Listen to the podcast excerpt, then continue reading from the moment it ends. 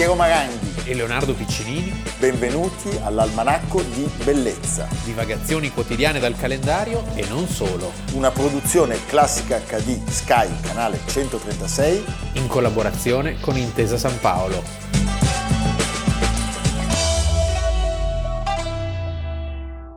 Almanacco di Bellezza 30 ottobre, Leonardo Piccinini. Piero Maranghi.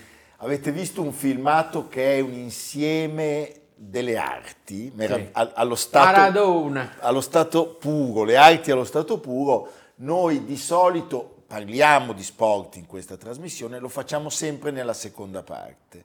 Oggi la storia, la vicenda umana, oltre che sportiva, direi anche la vicenda artistica Certo. E la sua Si va quasi gloria ai e confini della religione. e tragedia Sì. ci, ci ha spinto a decidere di metterla nella prima parte. Il 22 giugno del 2022 avevamo dedicato una, una puntata alla mano, de- de- de- alla mano di Dio, alla mano di Dios, eh, nella famosa partita che eh, Certo. l'Inghilterra e l'Argentina giocarono durante i mondiali in Messico. Sorrentino. Sorrentino e compagnia cantante. In quell'occasione, diciamolo ancora una volta, Maradona segnò un gol di mano senza essere visto dall'arbitro, scatenando le ire degli inglesi, e poi però, come per dare il- l'antidoto al veleno, segnò il più bel gol della storia del calcio, a mio modo di vedere. E ricordiamolo, tu hai citato Sorrentino, Sorrentino quando ha vinto l'Oscar per la grande bellezza ha citato tra Eh, gli altri, certo. e chi è che ha ringraziato? Maradona, Fellini, Scorsese e i Talking Heads. Beh, mica male, Eh, sì. mica male. E dobbiamo anche dire che sì, a Napoli, dopo San Gennaro o insieme addirittura, c'è Maradona. C'è Maradona. E Maradona avrebbe compiuto oggi 63 anni, Sì. era nato a Lanús, Buenos Aires, vicino a Buenos, Buenos Aires, Aires, barrios, favela, favela, favela. la favela. La famosa favela di Villa Fiorito. Bravo, 1960, il 30 di ottobre. Diciamo che lui diceva eh, con una certa ironia, perché era anche un uomo molto spiritoso, Certo. Sono nato in un quartiere privato, che Nel vole- senso- voleva dire sì, privato, privato di tutto. di tutto, privato, privato di luce, privato di acqua, privato di telefono. Purtroppo Maradona eh, avrebbe compiuto 63 anni, ma non, non- non ce l'ha fatta perché tre anni fa, il 25 novembre del 2020, ha lasciato questo mondo. E diciamo che da allora, da quel giorno della morte, Napoli si è trasformata in una sorta di festeggiamento continuo, perché poi è arrivato anche fe- festeggiamento, omaggio, tristezza, ma anche gioia per, il- per lo scudetto. Lo scudetto, gli hanno Quindi intitolato come lo un- stadio. eh, cioè, sono tre anni che a Napoli... No, effettivamente e l'Argentina, la sua Argentina ha vinto il mondiale. Ecco, quindi diciamo che l'unplan. L'Unplan. eh? Sì, e, e dobbiamo anche dire che a lui, subito dopo la morte, è stato intitolato lo stadio che tutti chiamavamo lo Stadio San Paolo. È diventato Maradona. Stadio Cioè, Maradona. se- secondo me anche San Gennaro deve stare attento. Deve stare eh. molto attento perché il sangue è, è il sangue di Maradona. Appunto, ci sarà il miracolo del sangue. La morte è arrivata per edema polmonare acuto, diciamo che il fisico di Maradona era un fisico disperato e qui Sì, lo avevamo visto diciamo, negli ultimi anni tutto gonfio, era diventato goffo, sgraziato, era magrissimo eh, da ragazzo e poi insomma una vita più che sregolata, una vita di eccessi infiniti, l'avevano trasformato così. divide Un protagonista anche dopo il ritiro dal calcio, certo. perché è un personaggio, si ricordi Fidel Castro, eh, Gianni Minà. sì, sì, ma Eh, tutti. uno che faceva parlare qualunque cosa facesse in virtù del suo straordinario talento, un talento, eh, diciamo, eh, che tutti notarono fin da quando era bambino, un vero Certo. enfant prodige, il Mozart del pallone, perché eh, da bambino si ricorda che quando aveva proprio pochi anni e giocava per strada e c'erano delle prime squadrette così amatoriali, quando c'era Maradona si vinceva 20 o 30 a 0. Questa era la... e quindi hanno cominciato a notarlo perché era una sorta di giocoliere anche. Faceva dei numeri per cui tutti dimenticavano la partita e guardavano lui. Beh. Gli straordinari palleggi da fermo, no? Diciamo Anche che- Piero è molto bravo nei palleggi da Sì. fermo, ma non come Maradona. Non come Maradona, poi io li faccio con la palla medica, quella che pesa 30 kg. Allora, Pelé permettendo, Maradona è stato il più grande calciatore del Novecento. Non ha vinto tantissimo, molto meno di Direi Pelé. più interessante di Pelé, perché Pelé in Beh. fondo è uno sportivo quasi puro, mentre Maradona è show. Sì, Maradona è anche divisivo perché c'è Certo. chi dice che non va mai raccontato, mai beatificato per i suoi difetti, Beh, lì è stato praticamente insultato Giampiero Mughini tra i tanti che Certo. ha detto di tutti i colori. Invece noi siamo talmente estasiati di Io poi di fronte- calcio non capisco niente, Però per da- per me... di fronte a Maradona Io adoro anche tu- Maradona proprio perché non capisco niente di calcio e quindi vedo lo show, vedo la forza, vedo l'intelligenza, Allora- vedo il circo anche. Allora, Maradona ha vinto un mondiale nel 1986 giocando come nessuno mai, quello appunto del gol di mano e poi del gol più bello del mondo. Ne ha perso uno in Italia nel 90 eliminando noi e il Brasile contro la Germania.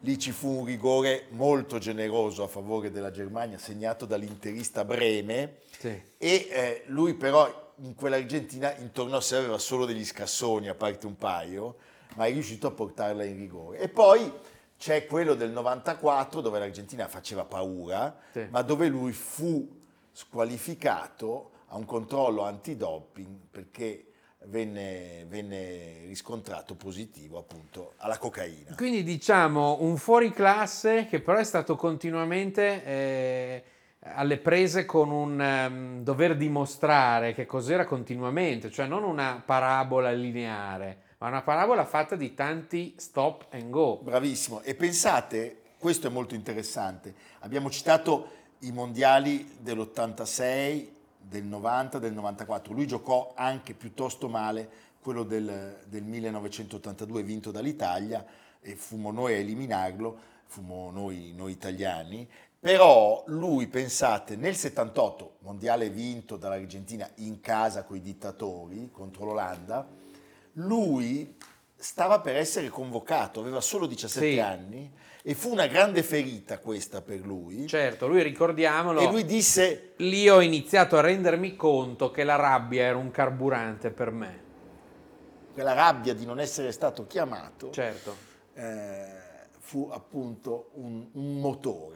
Ecco ancora Maradona, in splendida condizione di forma, va via ancora Maradona, cerca il, il dribbling breve, serve ancora Valdano che si fa anticipare Maradona.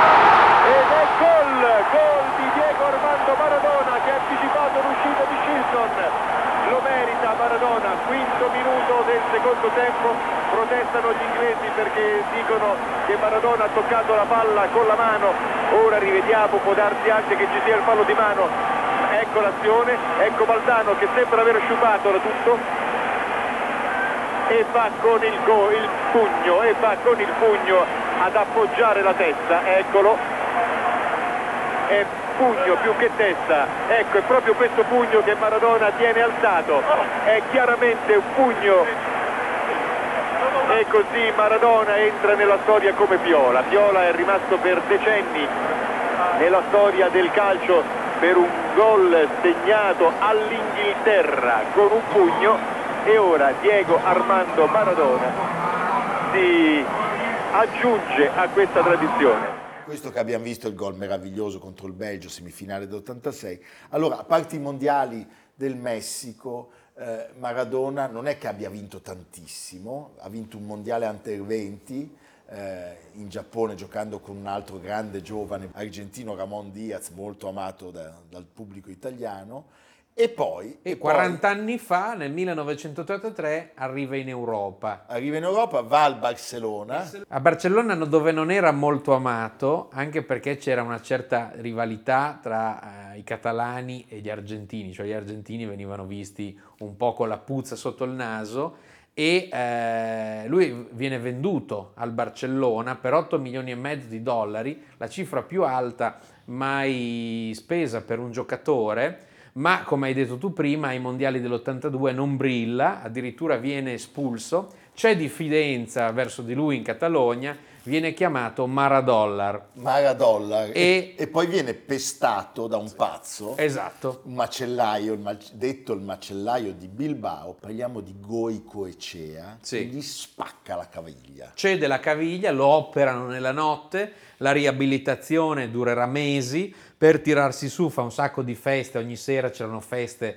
a, a Barcellona perché lui aveva una sorta di clan che si era portato dietro dall'Argentina e, e lì insomma è cominciata la sua eh, frequentazione è ambigua di ogni losco personaggio che si potesse immaginare. E certo, e pensate, lui aspetterà un po' di mesi e al rientro in campo si ritroverà di fronte il Bilbao, la stessa squadra, Certo. e si, si prenderà la rivincita scatenando una rissa mai vista, mai vista in campo, che adesso vi mostreremo, la cosiddetta battaglia del Bernabeu. Eh, tra l'altro, dobbiamo dirlo, è l'unico episodio nella carriera di un giocatore, Diego Armando Maradona, molto corretto. Allora, si cambia aria e si arriva a Napoli. E pensate, all'arrivo di Maradona è accolto da 80.000 persone che... Ho visto Maradona, Maradona, ho visto Maradona, Maradona, eh. ehi mamma! Innamorato sono. Allora, gioca sette stagioni che segnano la storia della città, porta a Napoli i primi due scudetti della storia, adesso il Napoli è a tre, eh, ma non è un giocatore del Napoli, ma è un giocatore di Napoli. Sì, viene visto anche come una sorta di parafulmine per tutte le ingiustizie. Le miserie. Cioè, uno di noi lo chiamano i napoletani, perché intanto appunto la- la- l'umile origine, quindi uno che ha visto la miseria vera, poi la, la simpatia, la, la naturalezza, il non eh, prendersi mai troppo sul serio e poi il fenomeno. il fenomeno. E non ho memoria di un altro giocatore di calcio che abbia avuto un'identificazione così forte con una città. Cioè uno potrebbe dire Baresi o Totti, ma eh, in queste due città, Milano e Roma, ci sono anche la Lazio e l'Inter. Poi io non posso dire che fosse dotato di così grande umanità in realtà. Non si- è difficile a dirsi. È difficile a dirsi, non abbiamo neanche tante testimonianze per cui fosse in realtà così. Era l'uomo giusto al momento giusto, per una città che ricordiamo era in un momento molto difficile, perché la Napoli del terremoto, la Napoli che ancora aveva delle ferite eh, dure da rimarginare, eh, dimentica tutto e si identifica nel calcio. Con Napoli lui vince due scudetti, 1987 e 1990, Coppa Italia nel 1987 e la Coppa UEFA contro lo Stoccarda nel 1989. In Coppa dei Campioni non brilla perché viene eliminato una volta dal Real Madrid e l'altra dallo Spartak di Mosca e questa favola finisce il primo aprile del 91 quando nella notte eh, lui deve lasciare la città, scappa da Napoli, era stato trovato positivo in un controllo antidoping, era uno che non andava, No. non andava a letto presto. Viene squalificato per un anno e mezzo, il 26 aprile dello stesso anno, a Buenos Aires verrà addirittura arrestato, quindi una- una- improvvisamente un crollo, un abisso che si apre. Quello che ho fatto lo so che è stato un errore, dichiarò, il mio non era un drogarmi per giocare a calcio, ma per scappare dal calcio. E sappiamo di, gli ultimi anni di carriera sono da dimenticare, oppure diciamo si possono ricordare per chi ama la caduta degli dei. L'unico che si può citare è quello al Siviglia, eh, perché lui voleva dimostrare di essere ancora convocabile per la Coppa del Mondo. E, e poi c'è questo finale in, in- in Argentina, l'ultima partita è River Plate Boca, eh, Boca Junior che finisce 2-1 per il Boca. È come se si 25. chiudesse il Eh, cerchio, sì, perché sì, sì. Boca Junior da cui era partito. cui era, era il suo quartiere, Sì, Stella Bocca. 1997. Ci sono documentari d'autore, ci sono le canzoni, eh, come direi nessun altro giocatore ha avuto, e ci sono le sue giocate memorabili. Eh, il riscaldamento con cui abbiamo iniziato a tempo di musica, stupendo, l'urlo alle telecamere dopo un gol contro la Grecia, le amichevoli nel fango, eh, i, gol, i gol contro la Juventus, gli assist per Canigia, insomma, eh, era, era stupendo. Di sé diceva, Sono tutto sinistro, di piede, di fede, di cervello. eh, che Sì. grande, un ultimo contributo.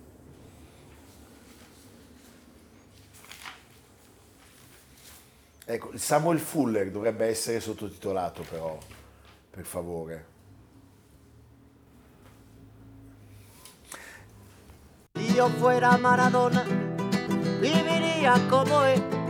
Si yo fuera Maradona, frente a cualquier portería. Si yo fuera Maradona, nunca me equivocaría. Si yo fuera Maradona, perdido cualquier lugar. La vida es una tómbola, de noche y de día.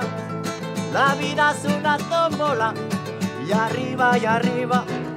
La vida es una tómbola, de noche y de día. La vida es una tómbola, y arriba y arriba. Si yo fuera Maradona, viviría como él. Mil cohetes, mil amigos, lo que venga mil por cien. Yo fuera Maradona, saldría para gritarles a la FIFA que ellos son el gran ladrón. La vida es una tómbola.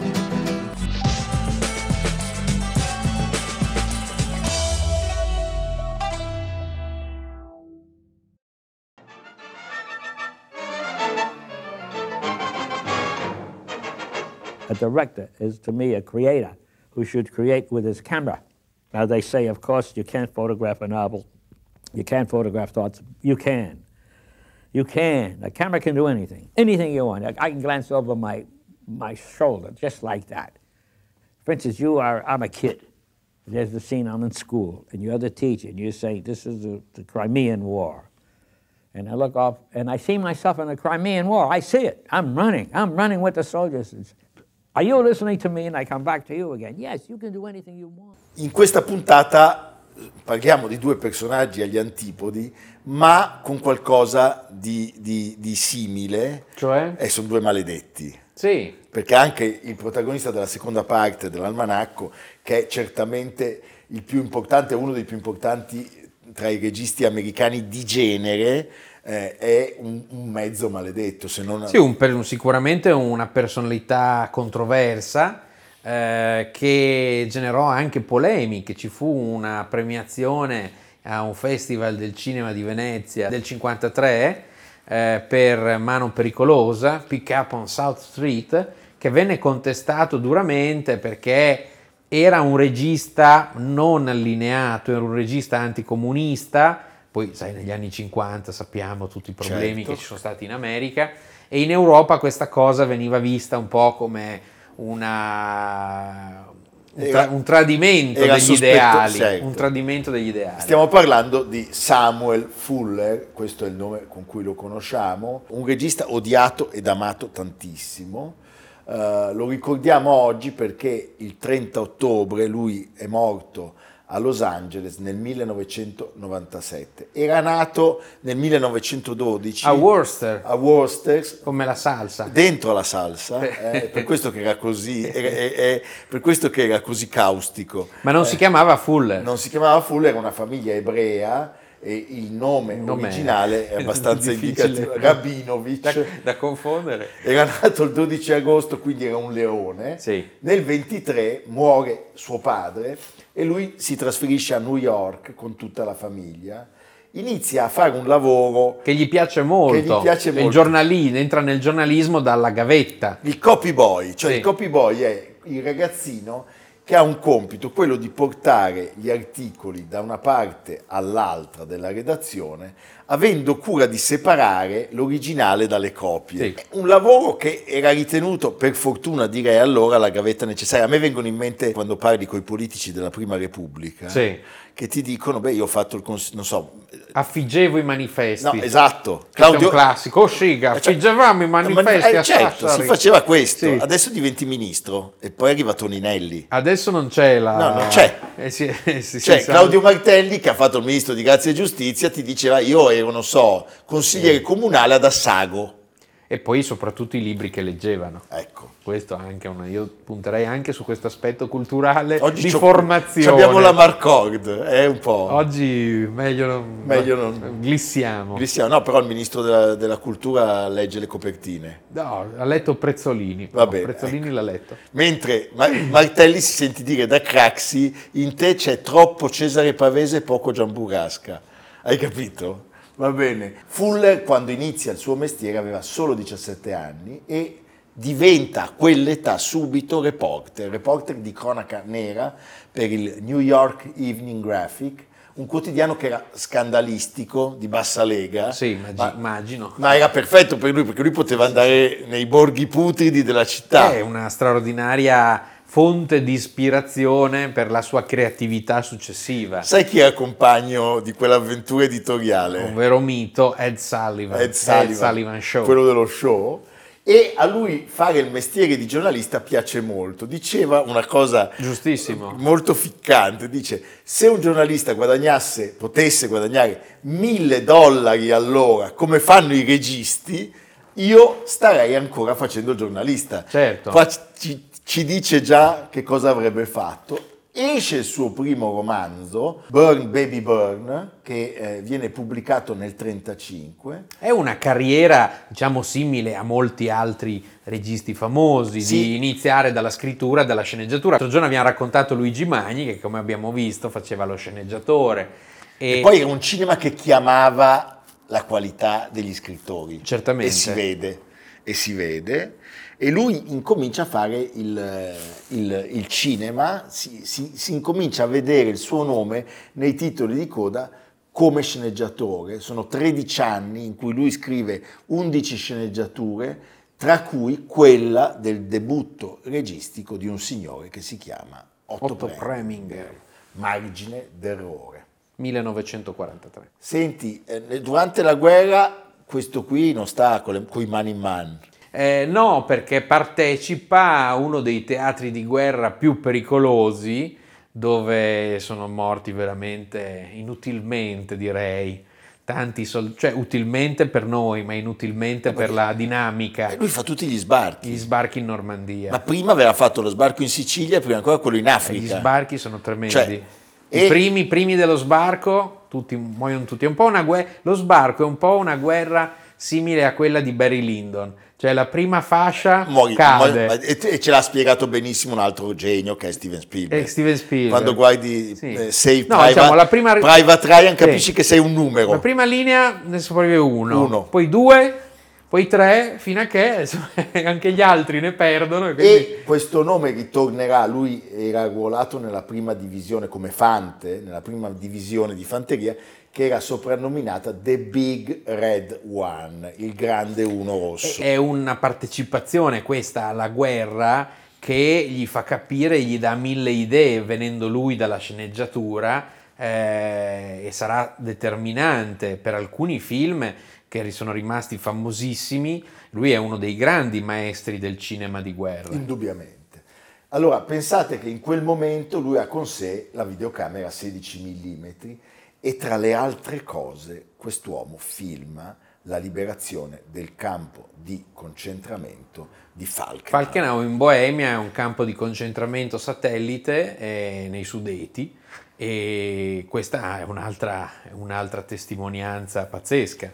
E poi c'è un incontro che fa le scintille, dove lui Un uomo rimane... diversissimo. Beh, certo. Douglas Sirk. Douglas Sirk, lui aveva, aveva scritto una sceneggiatura per Douglas Sirk, per un poliziesco, Fiori nel fango, e lui rimane contrariato dal trattamento che Sirk ne Eh, fa. direi. E quindi cosa succede? Prende il coraggio a due mani e si butta nella regia, inizia a fare il regista, incontra un produttore indipendente, Robert Lippert, e eh, Fuller sancisce Sì. qualcosa di nuovo e Lui se lo fa può film da permettere. solo. Esattamente, che eh, ti ricorda molto un altro mito del- della Nouvelle Vague che idolatrava sia lui che Fuller, cioè Jean-Pierre Melville. Jean-Pierre Melville. Cioè, loro dicono non c'è nessuno che possa mettere in cinema quello che ho scritto io, lo devo fare io. Un po' come i fratelli Taviani, potremmo dire. È vero, è vero.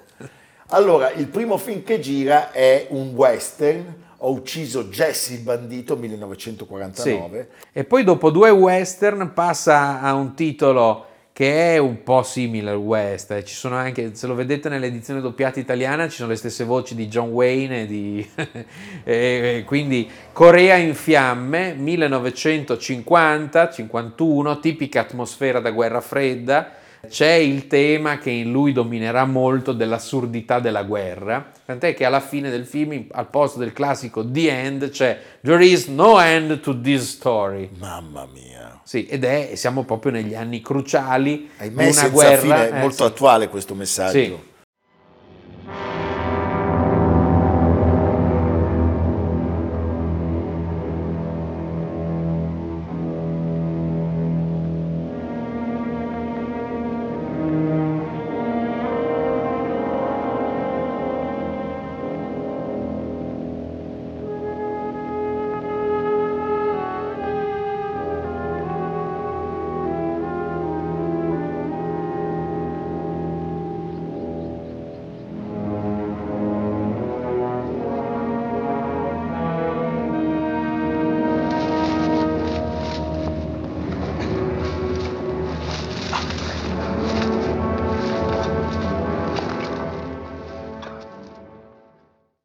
Come girava? con pochi soldi. Con pochi soldi lo si vede perché non è assolutamente girato in Corea, ma è girato, non so, sembra, sembra in California da vedere, in un boschetto. È così, Eh, bravo. sì. È a Griffith Park. Ah, ecco, vedi. È a Griffith Park e lo gira in dieci giorni. Infatti c'è lo scontro, il primo scontro con i coreani, c'è un boschetto con una vegetazione che sembra la vegetazione di, Eh. di Bel Air. So- sono andati in riviera Eh. e aveva a disposizione 104 mila dollari. Però eh, ci sono tutte le caratteristiche del cinema di Samuel Fuller, eh, l'uso drammaticissimo Sì. della camera. Beh, e, e poi delle, delle genialate. Il film si apre con un elmetto con un buco e da questo elmetto col buco che tiene su tutti i titoli di testa, poi l'elmetto si alza e appare la testa di quello che si stava nascondendo. Quindi ci sono delle, delle veramente delle riprese molto innovative. Senti Leonardo, un altro tema caro a Fuller è quello della discriminazione razziale, che Sì. già in questo film emerge. Eh, lui verrà accusato di fare addirittura propaganda Sì. pro-coreana. Beh, perché ci sono i coreani buoni nel film. Sì, e, e- e ci sono invece... eh, gli americani cattivi, gli- anche esatto. tra i soldati, quindi non, è- non c'è una netta distinzione, c'è l'americano tonto e c'è l'americano buono, Bravo. c'è quello razzista e c'è quello buono. E, e molto prima di altri colleghi è lui il primo a far menzione dei campi di concentramento eh, dei civili giapponesi durante la seconda guerra mondiale. Sì. Non è banale. Di cui abbiamo parlato, una storia pazzesca. Allora, film del cuore, Park Row, è una commedia drammatica di ambientazione giornalistica, quindi lui torna un po' alle sue origini e eh, è proprio l'atto d'amore di Samuel Fuller. È un cinema anche autobiografico. il suo primo mestiere, assolutamente. Eh, il, il risultato al botteghino è spaventoso, cioè manda eh, in bancarotta sostanzialmente tutti, ma soprattutto lui che aveva messo i suoi soldi per produrlo.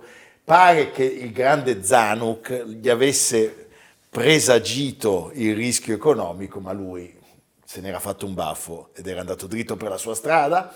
E poi, e Mi poi piace ricordare un film degli anni 50, 40 Guns, con Barbara Stanwyck, un film molto amato da Godard, a proposito del fatto che, eh, del ruolo che riveste eh, Fuller per la Nouvelle Vague, Godard lo, eh, lo avrebbe utilizzato come fonte di ispirazione per Abu de Souf. Ci sono dei piani sequenza lunghissimi per l'epoca, un film in cui Marilyn Monroe, che lui rifiuta per ben due volte, voleva interpretare il posto della protagonista, quindi al posto della Stanwyck, ma Fuller si oppose, un film girato nella stessa villa di Via col Vento. Tara! Wow. E poi le tematiche scomode che Samuel Fuller portava sullo schermo, eh, ve, le, ve le raccontiamo. Pensate, a un certo punto lui gira Certo. un noir, 1964, Il bacio nudo, è la storia di una ex Naked prostituta. Kiss, È uno la dei sto- suoi film più belli. Beh, incredibile, è una storia di una ex prostituta che cerca di rifarsi una vita, incontra un ragazzo ricco, eh, che sembrerebbe essere seducente, influente, ma in realtà è un pedofilo. Quindi mettere insieme queste cose nel 1964 non era proprio... Non è Pretty Woman, No, non è Pretty Woman. perché Richard Gere non è pedofilo. No. Dopo quasi 16 anni di silenzio, che vengono interrotti solo da un lungometraggio girato in Messico, I quattro bastardi per un posto all'inferno, arriva il suo film di guerra capolavoro, che è anche questo autobiografico. Abbiamo detto qual era il nome della prima divisione di fanteria, il Grande Uno Rosso, per il quale lui ha a disposizione per una volta anche i soldi. Certo. Il film riceve critiche molto positive, non sfonda al botteghino, era costato 4 milioni di euro, ne guadagna solo 7, quindi sai, lasciando i soldi al distributore sei già in perdita. Noi siamo un po' come Samuel Fuller, visti i mezzi... Noi siamo, secondo È me... l'ingegno Eh, che, che eh, ci aiuta. Certo, l'inventiva Certo, nostra e dei nostri telespettatori. sì, Eh, e anche delle mascotte. delle mascotte, appunto, intendevo questo. E il film purtroppo subirà i tagli feroci della casa di distribuzione. Lui se la, pre- se la prenderà molto a male perché voleva farlo durare quasi, quasi tre ore. E poi c'è White Dog. White Dog dal romanzo di Romain Gary del 1970, ultimo grande film eh, di eh, Fuller, un attacco al razzismo molto forte ma molto fine e molti non lo capirono all'epoca, come spesso è accaduto per, la- per il cinema di Fuller che è un cinema che è stato poi riscoperto negli anni. Oggi non c'è regista che non lo conosca, è un vero mito, però diciamo è stato oscurato ai suoi tempi da registi più famosi, più alla page, Certo. più scontati anche in, certe in certi casi. Tant'è che non essendo compreso, lui saluta eh, gli Stati Uniti, se ne va in Francia dove erano un po' avanti e avevano Dove già lo capito, amavano. lo amavano molto, e gira gli ultimi due, due film, Il polare. eh, i Polar, Le Volar de la Nuit e Strade senza ritorno, 1989. Oggi abbiamo parlato di due maledetti meravigliosi, Diego Armando Maradona e Samuel Fuller. With that dog out of circulation, there'll be a lot of people sleep better tonight. There's nothing I can do for an attack dog that's gone bad.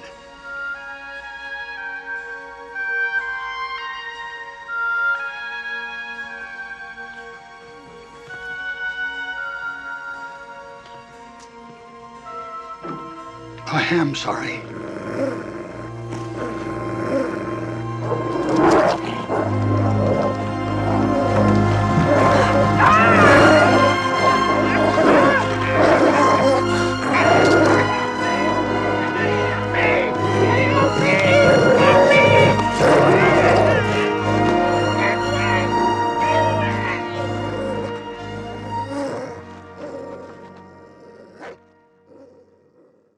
Ricordiamo, tutte le puntate sono disponibili anche in podcast su Spotify, Apple Podcast e Google Podcast di Intesa San Paolo On. Dovete cercare Almanacco di Bellezza 2023. Alle nostre spalle il libro che sorride, sorride molto perché il calore che emana il procione È come un talismano. è il, il- il procione è, come, sai, quei Sì. rubini particolari, quelle pietre Ma preziose. io mi chiedo, ma il procione è come la torre di Pisa che ti vendono sotto la torre vera? Sì. Cambia colore a seconda del tempo? Potrebbe essere, Potrebbe come il succedere. camaleonte. Come il camaleonte. Il libro invece dicono che abbia degli, degli effetti benefici Sì. sulla psiche, sulla salute. Vi spiego qual è il segreto. Tutte le copie del libro, come Il nome della rosa, Ellery Queen, Agatha Christie, Contengono negli angoli voi leccate e girate la pagina. Leccate e girate la pagina. Guglielmo da Baskerville. Tutte le copie sono state immerse in un LSD che noi produciamo. La pipì del procione. No, è un LSD che produciamo a Ponna Sì. e poi ci fa la pipì il procione. Ecco, lo Gli sapevo effetti io. sono devastanti. Sì. Per cui noi siamo così sempre allegri. Però è un balsamo, è un balsamo, sì. per tanti An- acciacchi. Anche di tigre. Va bene, Leonardo. Dove andiamo? Andiamo qua a Milano perché c'è una mostra imponente, ben pensata, su un grande artista del Cinquecento, è il Greco. Ah. Domenico Teotokopoulos, detto il Greco. Beh, adesso non parleremo della mostra, eh, ma parliamo di un'opera che mi colpisce molto un'opera, un prestito straordinario della National Gallery di Washington, il Laocoonte. Il Laocoonte che lo, Laocoonte. lo vedrete nell'ultima sala. Quando Sì, state è un per- gran finale perché un finale era l'opera che si trovava nello studio del Greco a- al momento della morte. L'altro credo che sia l'unica opera mito- di tema mitologico che lui abbia affrontato. È una delle rare e eh, chi è Laoconte? È il sacerdote che vede il cavallo di Troia e dice E questi non me la raccontano giusta e dice il famoso Timeo Danaos et dona, ferentes. Ferente. Sì, c'è anche Cassandra, Cassandra. non gli danno retta né Sì, uno né né all'altro. all'altro, viene punito coi figli da Atena che manda i mostri marini e li strangolano e li uccidono tutti. Eh, è una storia interessante quella di questo quadro perché una serie di collezionisti l'hanno posseduto, eh, più importanti, più illustri, eh, tutti molto ricchi. Non noi. Eh, il duca di Galliera, il mitico mercante degli impressionisti Durand Ruel, Paul Cassirer, di cui Quello abbiamo- di Tilla quello di Tilla Durieux, da cui lo compra un grande eh, musicista, Edwin Fischer, nel momento No. del divorzio dalla moglie, la prende la moglie, se lo porta via la moglie, che a sua volta lo vende. Mai divorziare. Lo compra il principe reggente Paolo di Jugoslavia, quello che i nazisti mandano via, e il principe in esilio ha bisogno anche lui di soldi. Se lo vende. Lo mette in vendita e a questo punto lo compra uno degli uomini più ricchi del mondo, Samuel H. Kress, detto lo squilionario, come si diceva, che lo dona nel 1946 alla National Gallery di Washington. Quindi oggi lo potete ammirare a Washington. La storia che ci ha raccontato Leonardo è stupenda. Sì. Ecco, se posso permettermi, l'ha raccontata Leonardo, cioè in mostra non la raccontano, No, nel catalogo non c'è. purtroppo. Però, Però la mostra del greco, andatela a vedere, è molto bella. però Vi se fa- andate sul sito della Cress Foundation, che è legata alla National Gallery di Washington, c'è una lunghissima bibliografia e una lunghissima vicenda collezionistica. Immergetevi in questa mostra anche per comprendere come il greco sia il crocevia Sì. delle istanze Un dello- vero artista europeo, da est a ovest. da est a ovest. Sì. Cioè ci sono le icone eh, ortodosse che, che incrociano i colori di Tintoretto. Da Cipro a Toledo, passando per Roma, Venezia, eccetera. Catalogo che ricordiamo è edito dagli ottimi amici di Schira. Va bene Leonardo, tanta roba, tanta roba, ci vediamo domani. A domani. Anche noi siamo, Tanta roba. no, tanta e io sono roba. Roba va bene. Va bene, da domani ci chiameremo Tanta Piccinini e Roba Maranghi. Evviva! Almanacco di bellezza A cura di Piero Maranghi e Leonardo Piccinini. con Lucia Simioni, Stefano Puppini, Jacopo Ghilardotti, Paolo Faroni. Riccardo Cassani, Nicolò Cazzola e Samantha Chiodini. Realizzato da Amerigo Daveri, Valentino Puppini, Luigi Consolandi. Stefania Margheritti, Alessandro Puppini. Una produzione classica HD, Sky, canale 136. In collaborazione con Intesa San Paolo.